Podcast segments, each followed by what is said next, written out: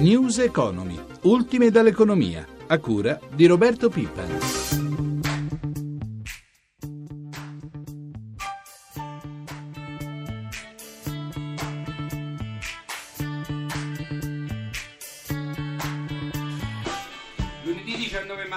News Economy del mattino. Buongiorno da Vittorio Cota. Il nostro numero è il 335 699 29 49. Quella che si apre potrebbe essere una settimana decisiva per molte vicende che si trascinano da mesi, mentre l'Anza ci informa che con la bella stagione pioveranno tra giugno e luglio su cittadini e imprese 29 scadenze fiscali per un totale di 75 miliardi di euro, 40 li verseranno le famiglie, 35 le aziende.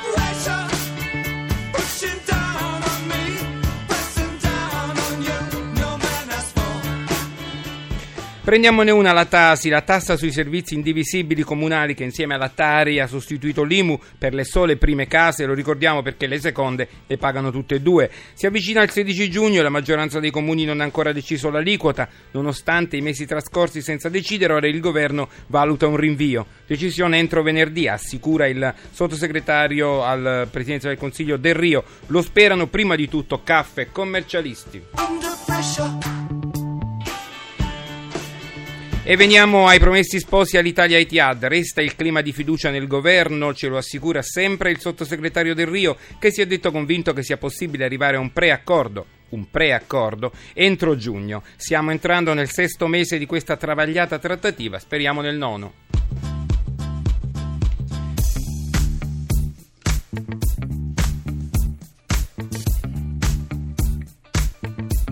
7.39 guardiamo in positivo, parliamo di industria, intanto vi ricordo che domani mattina è atteso dall'Istat il dato su fatturati ordinativi, incrociamo le dita dopo la doppia doccia fredda della settimana scorsa, ricordate debito e PIL. Il ministro dell'economia Padoan ha annunciato un pacchetto di provvedimenti per rilanciare le imprese, agirà sul lato degli investimenti e su quello della riduzione dei costi. Giuseppe Di Marco ha intervistato su questi temi l'economista Franco Bruni.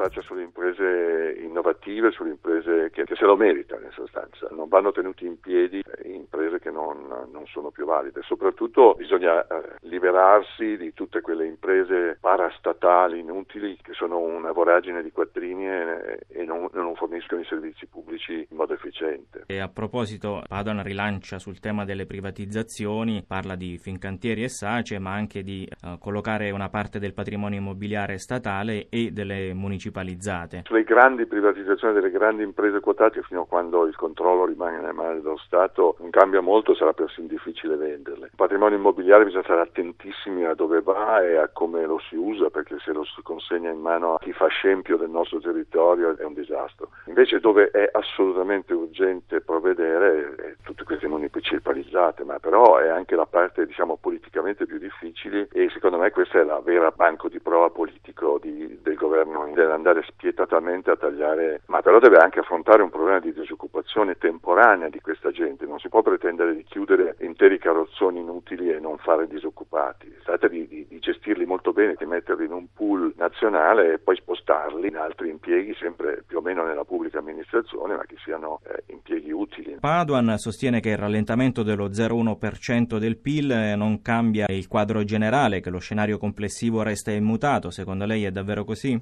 Mutato nel senso che questa correzione statistica è anche dovuta a fattori specifici, certo l'evidenza è che non, sono, non c'è una ripresa robusta, anzi non c'è per niente la ripresa per adesso. Secondo lei lo scenario delineato dal governo, quello di una crescita del PIL eh, dello 0,8% è troppo ottimistico? Dipende da come si atteggerà la politica economica nei prossimi mesi, perché questo è un paese in attesa di misure da, da tutti i punti di vista, in parte su queste misure sono state anche già eh, promesse, adesso vogliamo vederle e se andranno in porto ci potrà essere un ribaltamento anche delle aspettative che migliorerà moltissimo la situazione. Se invece magari un risultato delle elezioni diciamo equivoco dal punto di vista anche dell'europeismo dell'Italia che possa allarmare i mercati internazionali, beh, sarebbe una delusione molto forte per la domanda interna, gli investitori eccetera, ma soprattutto ci metterebbero in difficoltà sui mercati internazionali. Paduan ha commentato la la, la, proposta di ristrutturazione del debito italiano che era stata avanzata da Lucrezia Reiklin dice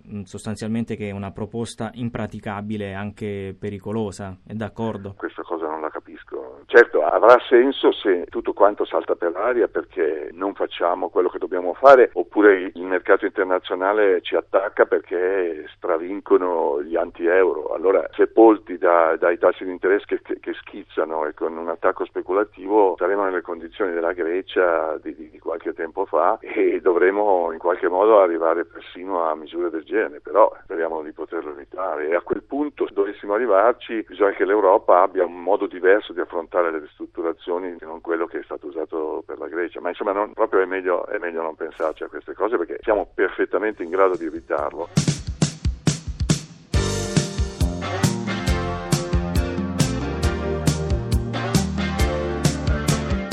7.43, Vittorio Cota con voi per News Economy, l'approfondimento economico del mattino di Radio 1. Parliamo ancora di imprese. A mettere tradizionalmente il termometro all'economia è anche il CERVED, primo gruppo italiano di credit information. Cos'è? Sono le analisi del rischio di credito delle imprese, delle aziende. È con noi Marco Nespolo, direttore generale operativo. Buongiorno, dottor Nespolo. Buongiorno, buongiorno. Allora, l'ultimo vostro report è preoccupante. Nei primi tre mesi dell'anno nuovo record di fallimenti, però avete calcolato che le chiusure aziendali sono in diminuzione. Ci spiega questo apparente paradosso? Certamente, sì, in effetti l'ultimo nostro osservatorio eh, dà sicuramente un continuo, eh, diciamo una continua sofferenza del nostro tessuto industriale, però per fortuna, e poi mi spiegherò, anche qualche segnale eh, di eh, graduale miglioramento. Eh, I fallimenti continuano a crescere, come anticipato, del 4,6%, però un primo angolo di lettura qui è che questa crescita è inferiore rispetto a quella a cui abbiamo assistito nei trimestri precedenti. E all'interno di questi fallimenti, all'interno di questo dato ci sono delle, degli, o dei settori della nostra economia, vedi il settore manufatturiero, piuttosto che delle regioni della nostra penisola, vedi il nord-est, che cominciano a stabilizzare questo numero o addirittura in alcuni casi a, a, a, diminuire il numero di fallimenti.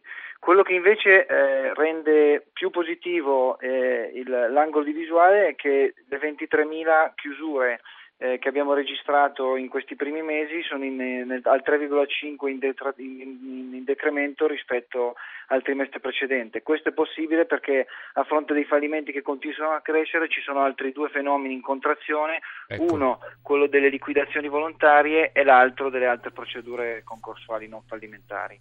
A livello territoriale, facciamo un po' uno schema, è nel, nel sud che riscontrate il maggior numero di fallimenti?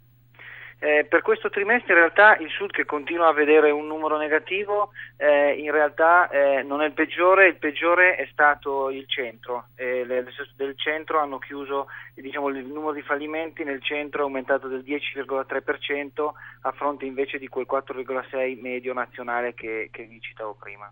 Ecco, per quanto riguarda i comparti, dove le maggiori sofferenze? Le maggiori sofferenze continuano ad essere innanzitutto nel settore costruzioni dove i fallimenti sono cresciuti del 6,3% ma continuano a crescere anche le altre procedure concorsuali del 3,8% e le liquidazioni volontarie che crescono dell'1%. Soffrono anche i servizi eh, dove i fallimenti crescono del 7,3% ma gli altri indicatori cominciano a dare un lieve, un, un lieve, qualche lieve sintomo di miglioramento mentre il diciamo, quello che ha già avviato il processo di stabilizzazione è il settore manufatturiero dove i fallimenti sono sostanzialmente stabili e si vedono miglioramenti eh, nelle altre procedure. Questo è un dato importante, mi conferma che il manifatturiero un po' ha arrestato.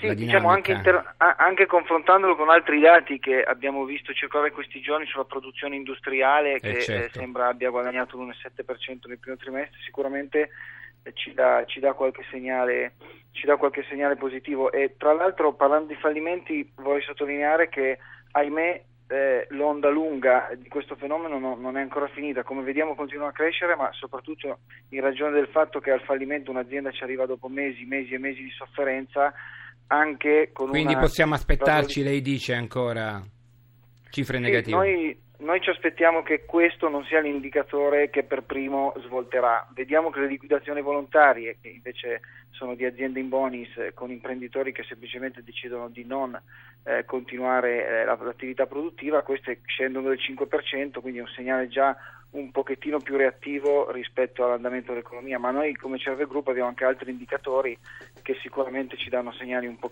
un po', po più ottimisti. Bene, questo è importante. Io ringrazio Marco Nespolo, direttore generale operativo del Cervet, che ri- sicuramente riascolteremo tra qualche mese per sentire, speriamo, delle cifre migliori.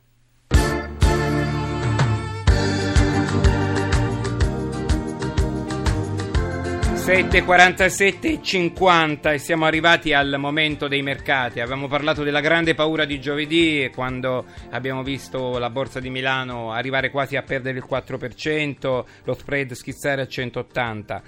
Venerdì è rientrato, intanto saluto da Milano Michela Coricelli, buongiorno Michela. Sì, buongiorno. Allora, eh, riparte questa settimana dopo il parziale rimbalzo di venerdì. Io vedrei un po' le asiatiche come stanno andando. La borsa di Tokyo che aveva aperto il leggero rialzo in questo momento perde lo 0,48%, Hong Kong lo 0,5%. Vediamo eh, spread, il differenziale BTP Bund e il rendimento del nostro BTP. Lo spread tra BTP italiano e Bund tedesco è 173 punti base, il rendimento decennale è al 3,06%. E adesso veniamo alle previsioni di apertura in Europa. Previsioni sono in leggero ribasso e per quanto riguarda l'Unione Europea ricordiamo che oggi si attendono i dati sulla produzione nelle costruzioni a marzo. Ecco, eh, vediamo le commodities, l'oro e il petrolio, le quotazioni. Il petrolio americano vale 101,74 dollari al barile, il Brent vicinissimo a 110 dollari. Sulle quotazioni del petrolio ricordiamo che pesa naturalmente la crisi in Ucraina. L'oro l'oncia è scesa a 1295,39 dollari. E per concludere il cambio euro-dollaro? Cambio stabile, sostanzialmente un euro vale 1,3704 dollaro. Ringrazio Michela Coricelli da Milano, per oggi abbiamo concluso. News Economy torna nell'edizione del pomeriggio verso le 17.30 con le chiusure dei mercati e tutti gli aggiornamenti economici. Da Vittorio Cota l'augurio di una buona settimana.